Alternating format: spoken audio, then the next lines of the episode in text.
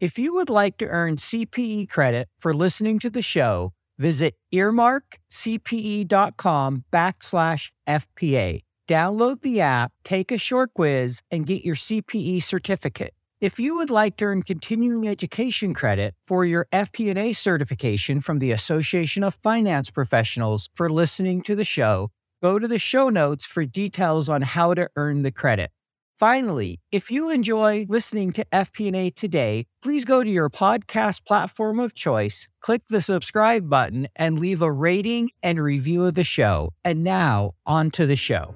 From Data Rails, this is FP&A Today.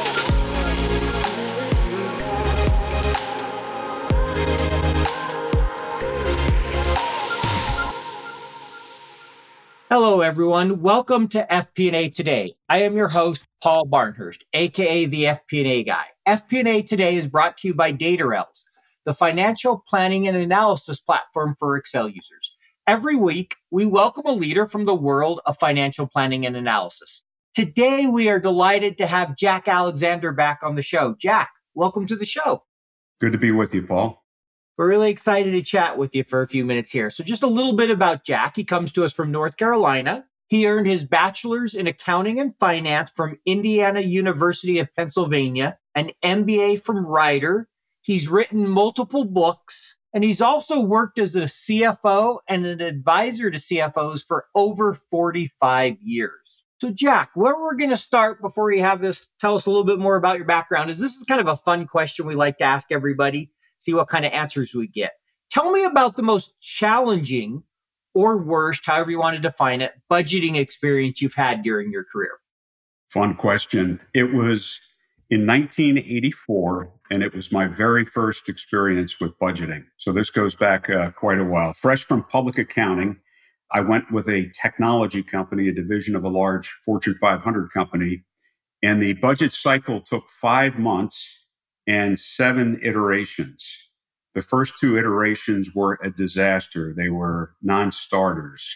Things were not internally consistent. The numbers made absolutely no sense. We turned a division that had 20% operating profit to a $10 million loss.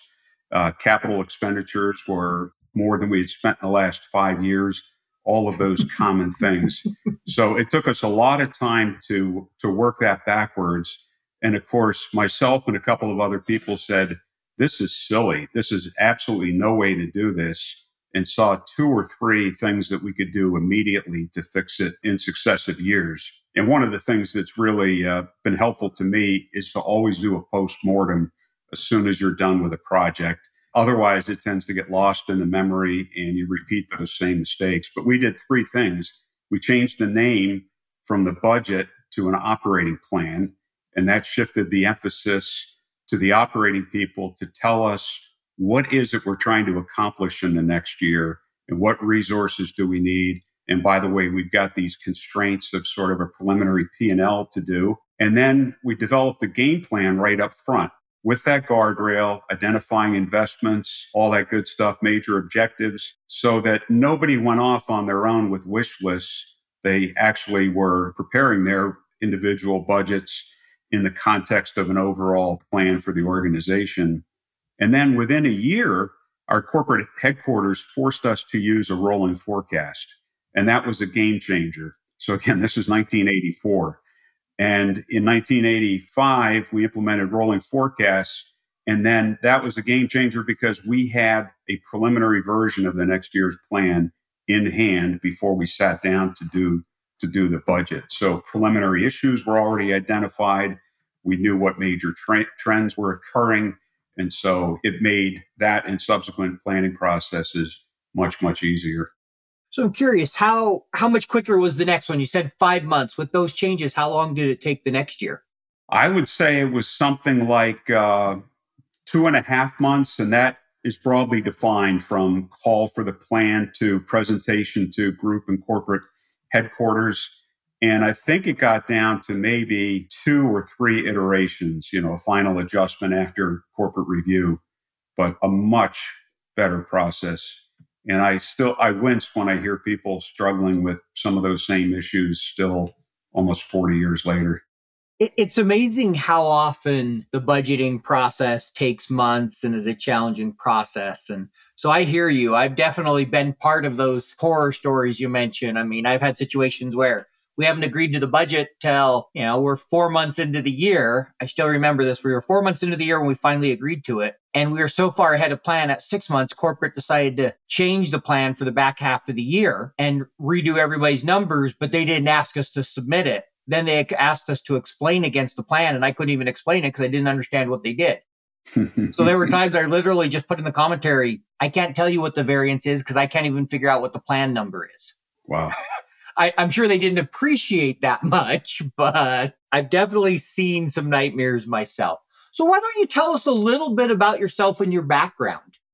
Sure. I started out uh, in public accounting with then Coopers and Lybrand, now PwC, and spent uh, a few years there auditing great clients. It was the Philadelphia office, and we had uh, a lot of large New York Stock Exchange listed clients, uh, what, quite a range too, everything from mutual funds to retail to manufacturing, international was great experience.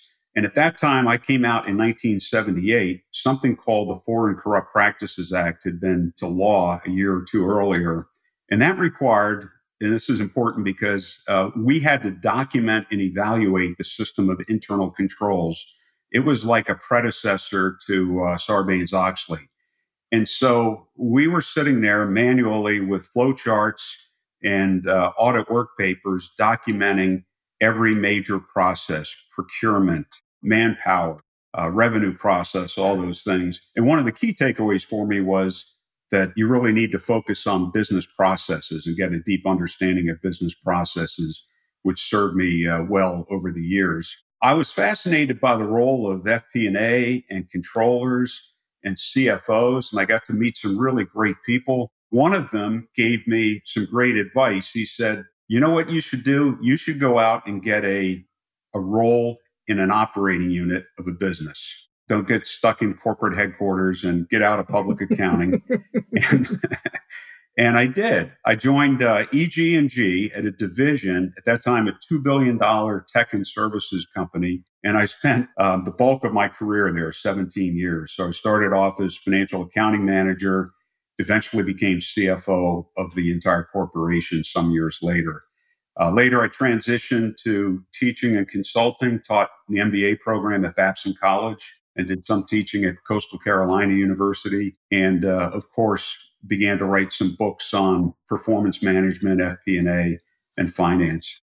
Great. I, I chuckled a little bit when you said, you know, stay away from kind of corporate and go into the business unit, the operations, because that's where I've spent all my career. That's where I enjoy FP&A. I've never really enjoyed the corporate roll it up and help with the board deck and your customers are finance. I love being with the general manager, the people of the business and getting involved in the operations of the business from a finance perspective. So I really appreciate when you shared that and I know we've talked a little bit about your uh, teaching before. So, you know, obviously you're on the show. And for anyone who doesn't know, Jack was our uh, second episode. So I think it was March of last year, 2022, about almost 19 months ago now or so. We did our we did our interview. And so, you know, it's been a year and a half since you were on the show. So why don't you talk a little bit about what you've been up to over the last year and a half? What have you been doing? Well, I've been transitioning away a bit from from the uh, large scale projects and focusing more on mentorship and advisory roles. So, working one on one with either specific finance teams or members of the finance team, and also devoted substantial time in writing uh, a third book over the last 18 months or so, which will be published here shortly. Great. So, you've been doing a little bit more of the one on one mentoring. So, I'm, I'm curious in doing that, is there maybe a favorite experience or something you've learned that's kind of really stood out to you in doing that more? Well, I, I, find it very rewarding, especially when you look back and see people that you've worked with or mentored or helped along the way that have really succeeded and become CFOs, or I've even got a couple CEOs. And um, you know, at my stage in the career, that's that's the most rewarding aspect. I think is to look back and see all those people. So I help out on a range of things. Uh, sometimes people are looking for advice you know, at the CFO level, it becomes tricky with the relationship with the CEO and the board and differences of opinion and that type of thing. And, and those are things that almost every CFO has to navigate through. A lot of work in terms of advising folks on implementing new processes. For example, scenario planning and uh, strategic planning have been very big over the, the last several years since the pandemic, in fact. Yeah, I was going to say, I was just thinking that since the pandemic, I know we've seen a lot around scenario planning, cash flow planning, which often also strategic gets in there because it turned everybody's world upside down. Indeed. Right. So, as you mentioned, you've been working on a book. So, you're preparing to publish a new book, Financial Management Partner in Driving Performance and Value. So, could you tell our audience what was the impetus you know, for this book? Why did you decide to write it? You know, I had uh, written FP&A and performance management, and that was published in 2018 by Wiley, and found that that was that was helpful to people. Got a lot of good feedback on that. And then the pandemic occurred, the great accelerator, the great disruptor. And so I was getting a different set of phone calls at that time and requests for help. As you pointed out, it pushed finance teams, many of them sort of just emerging, you know, maybe 15 years in the profession, becoming controllers, CFOs, hadn't really been through some of these experiences before. Scenario analysis and planning, business transformations and restructuring, liquidity management and scenario planning through various liquidity scenarios, right? Strategic evaluation, hyperinflation then comes. And also trying to expand the view of FP&A and finance to look outside the organization at major external forces and events that are happening around the world. Because you know the greatest threats and opportunities emerge from outside the organization and a lot of things that we might have been concerned about are dwarfed in comparison to a recession hyperinflation geopolitical events all of that kind of stuff which finance is typically not put on the screen of projections and analysis. All the things we've dealt with over the last few years exactly. hyperinflation, political, interest rates, pandemic, the list goes on. Yeah, and I changed the title from FP&A for a couple reasons. One of it is that it's become clear to me working across many organizations, but also just watching the traffic on LinkedIn that there are very different definitions of what the scope of FP&A is. and so what I hear, frankly, I'll call it an echo chamber on LinkedIn is kind of a pretty narrow slice of what FP&A is. So, you know, and of course, there's a lot of posts I laugh uh, defining EBITDA and arguing about whether we, we need to understand three financial statements or or it's not of use in FP&A or focused on software and solutions and Excel hacks. So I realized that a lot of the content of FP&A and a lot of the new content would be relevant to people that are outside of FP&A. So working in control and treasury organizations and other specialty functions reporting into the CFO. So you know, I didn't hear in discussions things like cap, specifically capital investment decisions, M&A, a focus on value creation, the big picture and a business orientation, right? Strategic planning, human capital management, another huge subject that finance people in general and a lot of the uh, activity on LinkedIn doesn't really deal with how you build a high performance management team, which is probably the most critical building block to success, right? Yeah, you know, kind of speaking to that, I was asked today, someone put, you know, eight top priorities for CFOs and FP&A. And I've boiled it down to me. There's kind of three things I talk about. I go, first, it's most important to get the right people. Starts with the people. And I go, and it starts with their attitude, not necessarily their technical knowledge. Those can be taught, but do you have curiosity? You know, are they hardworking? Do they have those right values? And then I say you need people that also have that mindset of always wanting to optimize processes. So next you got to be thinking about processes, streamlining and automating so that they can free up their time to be the business partner. And said then and only then really technology enables them to be more effective. It doesn't solve your problem. And I kind of said, you know, if a CFO, it starts with hiring the right FP&A person, getting the right people in the seat. But I see all these big lists and do all that. And I'm like, you know, really when you boil it down, there's a few key things you have to do. Like you kind of, you know, mentioned, it really does come back to that team. If you don't have the right team, yes, great technology is wonderful. Great processes are wonderful, but they're going to be less effective for sure without the right team, without them performing well and having that leadership to guide them forward. Yeah, I agree, Paul. And you know, one of the things that really uh, concerns me is I'll see positions for an, an FP&A manager that lists 12 different software applications that they want the uh, applicant to have experience in, and and I think that's backwards, as you suggested. You know, hire the right person. Uh, those technology processes and packages are changing annually anyway and being replaced by others. So what's really important is somebody that can learn somebody that can deal with those things and really can can dive in and understand the business, as you say, has the right motivation and can work as part of a team. That's that's a huge part of it too. I, I totally agree with you. So you you highlighted some of the areas of the book, but just to make sure audience understands now, what is the key differences between this and the last FP&A book you wrote? If you were to summarize that, how is it really different?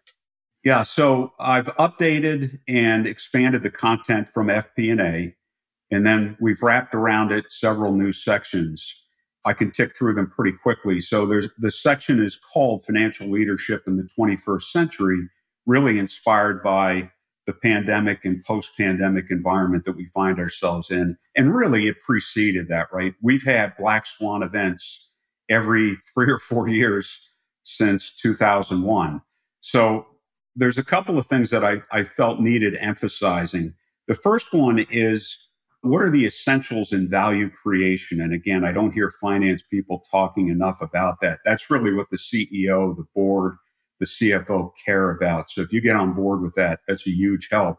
And we can boil that down to some key drivers of value creation. And two key measures are growth and ROIC. So I put a chapter in there to really focus on those two primary measures. How fast are we growing and what's the return on invested capital? Because ROIC, as you know, pulls in both profitability, but also asset utilization and the assets that are utilized. And so it takes into account cash requirements and that type of thing. Another really important chapter is, is what we talked about before, managing human capital and building a high performance finance team. So, finance, for as long as I can remember, has been one of the lagging functions in terms of people development and performance evaluation and development plans and all that kind of stuff.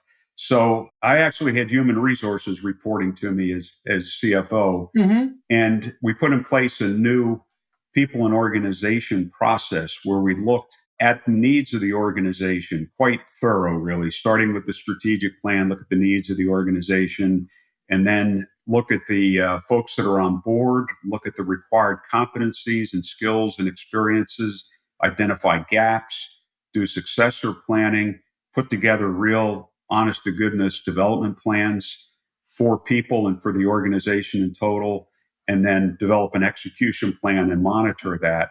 And of course, you can do that for the organization in its entirety, but you can also and should do it for the finance organization. And so I think that's a, a really important chapter. Also, strategic analysis and planning. And I found a lot of mid market companies and smaller companies don't have formal strategic planning processes. I grew mm-hmm. up in an organization that had a wonderful one that was featured in a Harvard Business article you know, again in the 80s. And we changed it quite a bit over the years. But, you know, there are, as you know, there are key elements and best practices that really help you understand the environment. And that's a big part of it that I've emphasized in this chapter is focus for finance people, focus on the strategic analysis. You don't have to be a great strategic mind to contribute. You might have that or it might come later, but finance can make a huge contribution by analyzing the environment and slicing and dicing the performance to identify issues and opportunities. And then a big question that I've gotten over the last five years is how does finance get a seat at the table? We're, we're not there. We're not invited to strategy conversations. And so we've identified things that you can specifically do, including offering up, even if it's not requested. Here's a package I put together that you might find interesting and helpful as you guys go about working on the strategic plan. So that's important. Another area that uh, finance needs to play a bigger role in is to support the organization in growing revenue. And again, you know, comes back to finance being focused mostly on the internals and cost structure. But there's a lot of things we can do around supporting growth, including not being an impediment, right? Starting with that. And then focusing on the processes that really support growth, whether they be approving new programs and projects to evaluating customers and profitability right through M&A.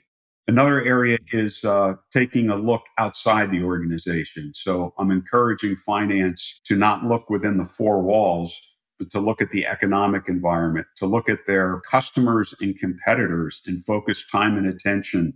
A great opportunity to benchmark and study competitors, particularly if customers, competitors, and suppliers are public entities. It's a little more challenging if they're not there is so much information that somebody can pull together with a financial background and share with the management team that are useful and insightful. And so we we cover that as well. I talked about course corrections, business restructuring and transformation. What's the analysis that you can do that will create a better chance of getting it right? You know, so many times people default, especially uh, their first couple times, to across the board cuts but what are some of the analysis that we can do to really identify opportunities to change or transform the business? And then leveraging and promoting technology investments, I added. So it's both finance utilizing technology, not necessarily being enamored with it or thinking it's a silver bullet, but utilizing it effectively,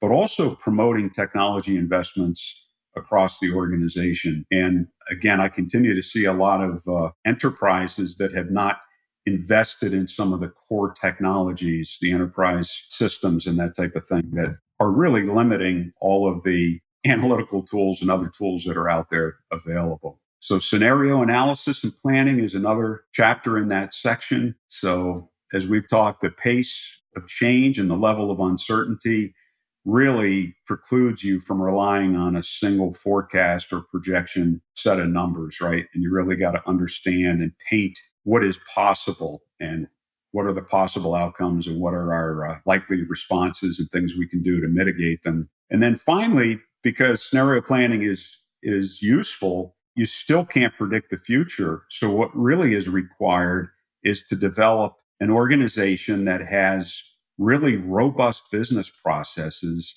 and agile talent that we can react and call an audible for those inevitable surprises that are going to come down the road. Great. I appreciate the summary. It sounds like a lot of, you know, focus on the value creation, the strategic, how can finance, you know, make a difference and get a seat at the table. When this episode comes out, the book should be just ready to go or just published. So if people want to get a hold of the book, what's the best way for them to do that? It is available now on pre-order on Amazon and other book sites, and we expect it to ship um, mid to late January. Great. So that should be right around the time probably people will listen to this episode. So that will be exciting for them. When we did our first episode, one of the things I really enjoyed when we chatted is you shared an article about a Top Gun CFO that I think you read. If I remember right, I think you said you read it in 1978. And I've shared that article with a number of people when we do training because I think there's a lot of overlap between what CEOs look for in a CFO and you know what FP&A should be doing, what a CFO wants in FP&A. So maybe can you share a little bit about that article and how it's guided you during your career? Tell our audience a little bit about that. Yeah, Paul, your memory's good. And I think it was 78, 79. I was still in public accounting, but I was, as I mentioned, I was intrigued by what CFOs and controllers did, right? And, and how they were managing the businesses, the kinds of meetings that we were involved with, for example, around M&A so I've always been a reader and a, tried to, as part of my continual learning process. And it was either in Business Week at the time or the Wall Street Journal, in all likelihood. And I didn't keep the article. I think it was the controller of, of a client's newspaper. So I didn't cut it out, but I made notes from it. And that's what I've shared in the past, right? And I think the article was titled Top Gun CFOs what CEOs look for in CFOs. And I believe, I don't remember where it was published, who the author was, or who the CEOs that were interviewed, but I do remember four key points. The first one, credibility of forecasts. Now remember, this is 1978, 79, right? Always important. You gotta, you gotta be able to understand where you're headed, uh, lay those out and help the organization achieve those. And then one of my favorite ones is dispassionate, hard headed analysis. I just love that phrase. And what does that mean? You know, it means you got to be objective and you got to tell the emperor when they don't have any new clothes and, and or any clothes and you got to tell them when you know it is highly unlikely we're going to achieve these numbers or you've got this emerging issue at the earliest possible time and sometimes it does require not being confrontational but swimming against the tide, you know, and really communicating a perspective that perhaps is not shared across the organization. Another one I like is balance between the cost model and growth, and hence the chapter on growth, right? Again, this goes back 45 years, right? The CEOs don't want us just to focus in on the cost model. They want us to contribute to growth. And then the last one's perfect too kinship and teamwork, what we might call business partner today. And they want you to be a part of the team. They don't want you to be the corporate cop. Sometimes you have to say no, but they want you to be in the boat, rowing, coming up with solutions, not just saying we can't do that. We can do it if, you know, we make certain changes or, or other provisions. So I have kept that little sheet of paper that I shared with you with those four lines on it in my planner when we had them, and then uh, in in a uh, digital and a paper folder not too far from me at any time, and they have served me well, and I have seen nothing consistent or inconsistent with that over the last 45 years.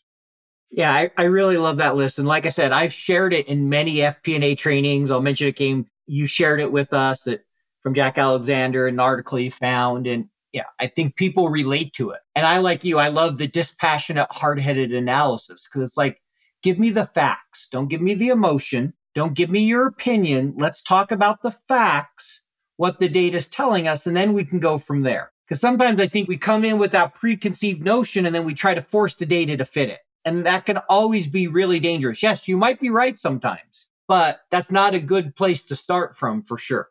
Not at all. No. I've seen a lot of finance people that come in with a bias, generally negative and critical, you know, never say anything positive. I like to start balanced. Here's what's going well. Here's what an improvement opportunity is. I used to love humor's good too. And in some of these difficult situations where I really uh, fundamentally disagreed with what was being said or uh, presented, say, can we confuse the discussion with some facts for a moment? just a way to disarm telling somebody that they're a bit illusionary in terms of their perspective on things. But sometimes you have to do that. Do I'll have, I'll have to remember that one. I like that. Confuse the conversation with some facts. I'll I'll use that. I'm sure at some point in the future. So you've had a 45 year career. Over those years, what has changed and what is the same when you look at you know kind of finance and FP&A? You know, I think about that a lot, Paul, because I hear finance managers and FP&A directors and CFOs say so much has changed and the job has changed and everything. But I see it a little bit differently. I see things that have changed. The technology, more broadly speaking, the tools have changed significantly. I mean, when I started, it was a calculator, a 10 key calculator, and literally green spreadsheets and being able to operate that 10 key and being able to foot and cross foot a spreadsheet was important to be able to do. You then took the results of your analysis, which would be done manually, and you might have to give them to a secretary to type up, and then she'd make a foil and we present it on, on an overhead. And so, of course, all of that's changed. right now, it's with PowerPoint and Excel, it's very easy to share and distribute information so community and access to information has, has changed a lot. I think the pace of change and level of uncertainty has increased a lot, particularly in the last 10 or 12 years. But as soon as I say that, I remember in the 70s, we had an oil crisis. We had huge wars. We had a competitor from Asia, Japan, who was knocking US manufacturers off their blocks, particularly the auto industry and steel industry. And so all those things have all, always been around. I think perhaps they're occurring at a more rapid pace. What hasn't changed? You know, we just looked at the list of what CEOs are looking for a partner in driving performance and value, right?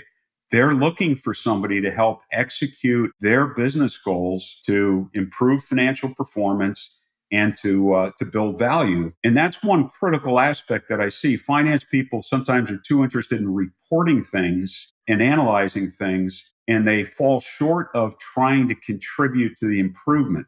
So, okay, we can explain gross margins away. How can we improve them two percentage points? You know, what opportunities do we have there? Not constantly focused on just uh, reconciliations and analysis and waterfall charts. Good CFOs at well managed enterprises have always had broad set of functions reporting into them strategy operations reviews investor relations all those critical areas and i think that hasn't changed although there's a perception that that has changed so i think it's really sort of the tools and the environment but what people are still looking for and what our important contribution is is the same look at the business what's going well, what's not going well, how can we improve it? How can we play defense where necessary, you know, against potential threats and issues? Thank you. I think I think that's a good summary. And if I'm hearing it right, it feels like I mean many of the biggest changes around technology and things like that that continues to change. But that core idea of what we need to be doing, which is helping create value for the business, you know, has been there all along. You know what it is like 13 different spreadsheets emailed out to 23 different budget holders, multiple iterations, version control, errors, back and forth updates. You never really feel in control of the consolidation and collection process. Yep, I've been there. Stop, breathe. DataRails is the financial planning and analysis platform for Excel users DataRails takes data from all your company's disparate sources. No organization is too complex, consolidating everything into one place, secured in the cloud. Now all your data finally talking to each other. Everything is automated back into your report in Excel. Cash flow, FX conversion, intercompany transactions, now automated and up to date. Drill down and variance analysis in seconds. Don't replace Excel, embrace Excel. Turn your Excel into a lean, mean FP&A machine. Find out more at www.datarails.com.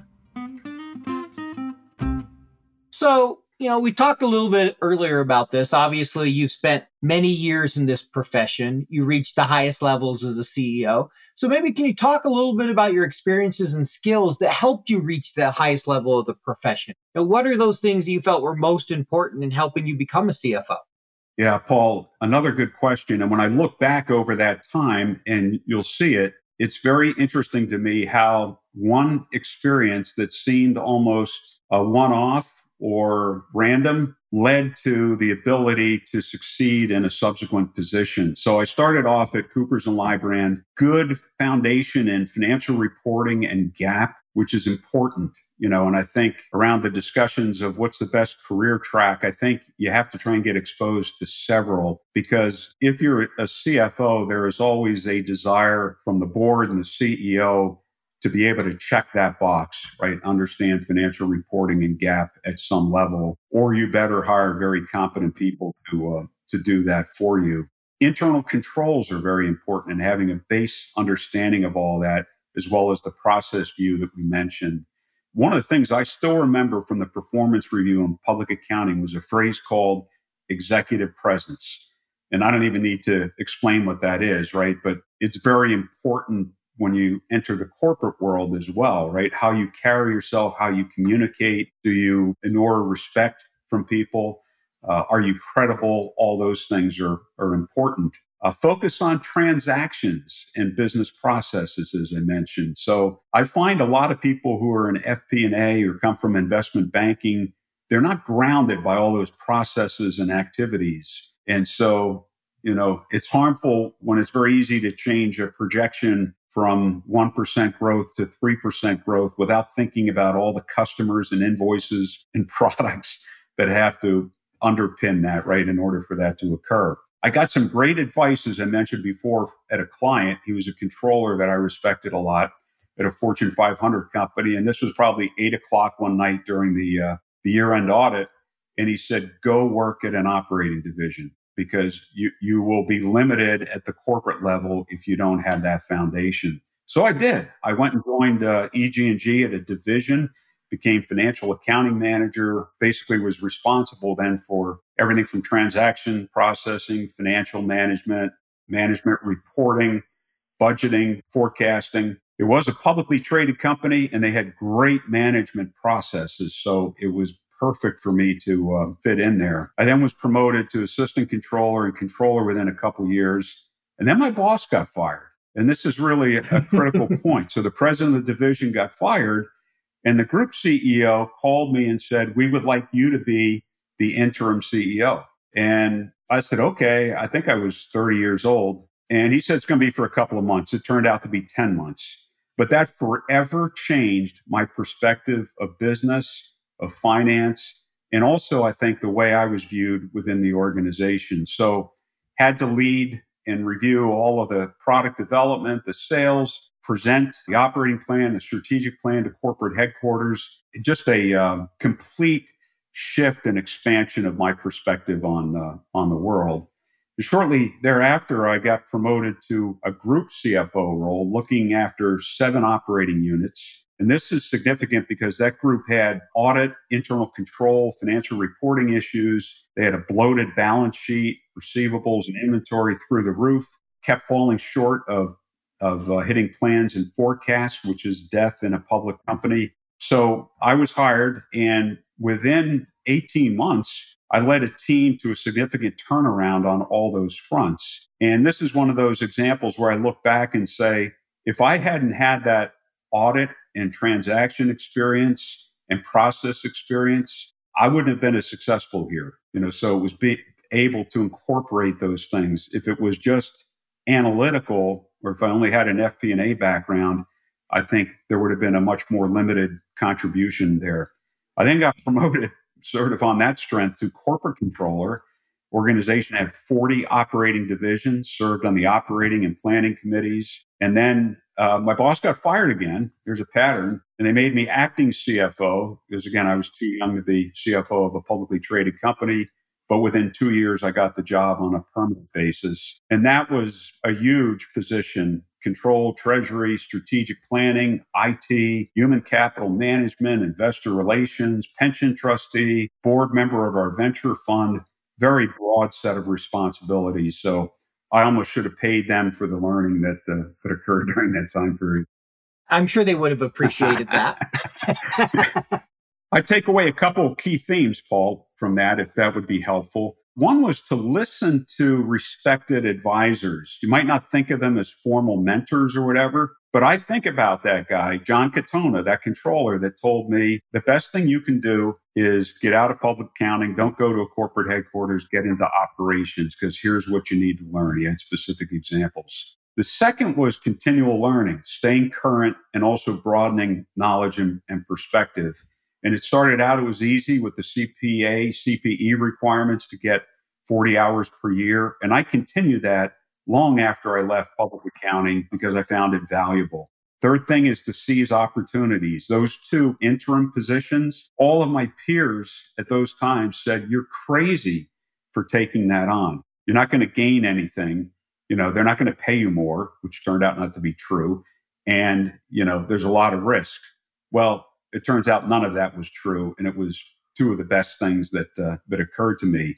Now, everyone might not have those kind of opportunities, but you do have opportunities to participate in cross functional review teams, special projects, rotational assignments. So all of those things can uh, can achieve part of that. Look beyond the finances to really have a business perspective, and again, be a teammate, not just a uh, corporate cop or a finance cop. So I want to get your thoughts on something. A while back, we had Jack McCullough. You may know him, uh, a CFO Leadership Council on the show. And he mentioned he made a prediction a few years back that he said most CFOs in the future are going to come from FP&A versus a controller background. He said he thinks by about 2026 that will be the case. I would love your thoughts on that and kind of how you think about FP&A and reaching that role of CFO. Yeah, and I guess it depends on whether somebody's going to be promoted from director or vice president of FP&A to CFO or whether it'd be somebody that had FP&A experience. And again, you have to be very careful with organizational definitions, right? So there's a lot of value added contributions that occur in the controller organization and in the treasury organization and also in some other specialty functions. I personally think I would not have been a key candidate for the CFO position of this publicly traded company if I didn't have control and or public accounting experience because it is just such an important part of that job and we had a very sophisticated board and audit committee and it enabled me to rise head and shoulders above the other candidates for that corporate controller position starting with and then CFO because they only had operating experience within the business. They did not have that uh, corporate control and public accounting. So I actually think that getting some diversity, and it's easier to get early in your career, and spending some time in control. Again, a lot of good reporting and analysis functions within control, a lot of M&A activity and focus, understands processes, gets involved in investor relations, which is very important, M&A. You know, when boards look for CFOs, a lot of times they want too many things, but they often include M&A experience and they want experience in investor relations and they want board exposure, previous board exposure. By the way, they also want to be able to sleep at night that the internal controls are intact and the reporting is uh, is adequate. So the only way you can really do that is to rotate through or progress through a couple different functions. And I would definitely try and pass through the controller shop and the FP&A shop on my way to the CFO position. Makes sense. I mean, you definitely have to have some well rounded skills. So I, I appreciate that and I appreciate your answer there. So, one thing I want to ask you about, because I know you've talked a lot of, about this, is how can FP&A help ensure there is a link between value and value drivers to business processes and activities? How do we make sure that links links there and we're really driving that value or helping the business drive the value as finance and FP&A professionals? This is a huge opportunity for finance, I think, Paul. And a light bulb went off for me when I was CFO at EG&G. And one day I'm dealing with all of the group vice presidents. The next day I'm dealing with the board of directors. The next day I'm dealing with analysts and investors. And I'm saying the operating people don't get what drives value and understand what investors are looking for. And of course, that end of it doesn't fully understand all of the challenges within the operations. So I began to develop a framework that I called value performance framework, where we would start off with what drives shareholder value and or financial performance top level financial performance and then look at what the key drivers of performance and valuation are that people could relate to easily. So I stayed away from things like EBITDA and, and other things. I said, there's six I can think of. One is revenue growth, one is operating efficiency, one is capital efficiency, one is cost of capital, and then you have the intangibles in there as well. And then if you look at that, and we'll take revenue growth as an example, I can break that down into six revenue growth drivers, right? Acquiring new customers, retaining and growing existing customers, new product introductions, expansion, whether it be geographically or to new markets, whatever. And then underneath that, I can identify critical business processes and activities and KPIs that managers and people out on the shop floor can relate to so they can see how they're connected to the ultimate performance. And then we can see are we on track to achieve the projected revenue growth? We can see that if we can monitor how are we doing on customer retention? How are we doing on new customer acquisition in real time? How are those new product developments coming along? are they performing at a level that's consistent with the numbers that are in the plan and the budget, right? And then everybody sort of understood. We created dashboards and people understood what drives shareholder value. Uh, many of them had stock options, even down to reasonable levels in the company. And so it just made an incredible difference, you know, in the way people looked at finance, at the stock price, at their jobs relative to corporate. I'll give you one example. As CFO, I was presenting to a group which was a leadership development group, 40 or 50 people from across the 40 organization. And one of the slides I had was the outlook for next year and how business was going, everything. And one of the slides as part of the outlook for next year was here are 10 most critical projects in, let's say, 2024. I saw one individual from our largest new development division, his face went white. He was a senior program development person. He came up to me after the meeting and he had no idea that his project was the number one most important project to the overall corporation, the $2 billion corporation. And so he got back to me several times later on. That just changed the way he looked at his job and recognition of the importance of that, you know, to the overall corporation and how much uh, of an impact that was going to have in the corporation. So I think it's very important to have that link and it's relatively easy to do. It helps with projections and performance management and uh, linkage and getting people all in the same boat. So I appreciate you sharing that. And I agree, it's a really important link to have. And, you know, there's a lot of ways that can be done, but you really need to break it down in such a way that you can link it back. Like the example you shared of the person that came away going, Oh, my project is the number one most important to the success of the company. Right. In an ideal world, he would have known that from the beginning, but it made a difference as soon as he knew that and he took it more serious. So it's really important to help people realize how their job drives value how their processes and activities help the company be successful. So this next section is our kind of get to know you section. And you got 30 seconds here for each question. We just got two we're going to go through. Uh, the first is, I believe we asked this last time, and we'll see if my memory's right, but it was around what is something interesting about you not many people know. And if I remember right, I believe you said you're a big gardener. I have many hobbies gardening, uh, woodworking, and all of those things I, I find wind up turning lights on for me relative to business and finance. But what I'd like to talk about today, Paul, is more of a public service announcement, if you'll allow me. I've been a lifelong health and fitness enthusiast. And in spite of this, uh, in the last two years, I had two major health events that I was blessed to dodge serious artillery, incoming artillery. One was major coronary artery blockages, the two major coronary arteries the only reason I averted a, car- a heart attack was I knew my family history and I listened to my body and I felt small changes, sought medical attention, and got them fixed. Four stents and I'm off and running. At about the same time, I was diagnosed with aggressive prostate cancer. Fortunately, early detection and surgery led to a good prognosis. But again, I was blessed, but also benefited by regular medical checkups, early detection, early treatment, avoided really uh, seriously life threatening conditions. So, just two things I'd like to offer to people, not business related. Take care of yourself, mind, body, and spirit, and get regular checkups. Know your family history, stay informed, and you got to be a, a self advocate in these matters for sure great advice. I really appreciate you sharing that. And I'm glad you were able to dodge some, you know, major bullets there. Anything with the heart is always scary.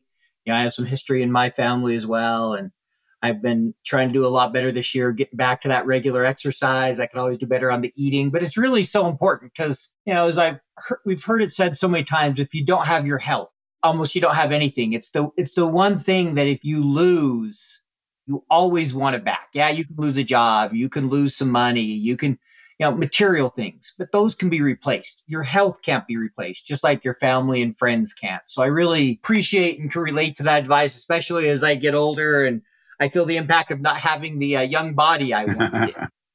so wait a while. oh, I know. My dad tell you know my dad's in his 80s now, and a couple years ago, one day he said to me, I walked in the house and he looked at me. He goes, "Paul, growing old sucks. Don't grow old because you're dealing, you know, with all the health problems. And I go, thanks, Dad, because the alternative is real attractive. You know, like you know, one one other plug I'll make. There's a Netflix series called Living to 100 Years: The Blue Zones, and there's also yes, about an it. updated book, a second edition of of a book called The Blue Zones. There is phenomenal stuff in there uh, based on studying several areas of the world where where people live in good health frequently Mhm. past 100 and the important point is there it's in good health right it's being physically active lower rates of heart disease dementia and so uh, that's another thing that uh, I, I would recommend folks think about in addition to uh, all of the finance and fp&a subjects we can study Great. I appreciate that. Obviously, you know, I love when people can bring it back to what's important. We love talking finance and FP&A, but there's so much more to life than just that. So I appreciate you sharing that. And as we wrap up here, you know, we're going to go back to FP&A for a second here. Obviously, that's the show, but I would love to know what do you think is the most critical skill? If you had to list one, what would be that top skill for FP&A professionals today that they maybe should really focus on or have?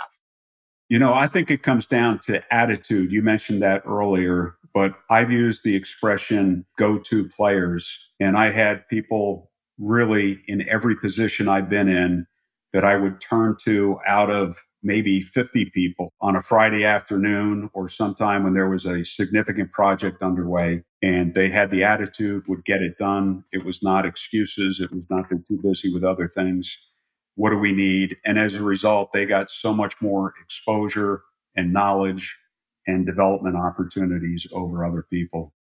I love that. I mean, attitude can overcome so much, you know, like talent's great, a lot of other things, but attitude, hard work, and, you know, being a positive team player, just it's amazing what you can get done regardless of what other challenges you may face if you just focus on those things.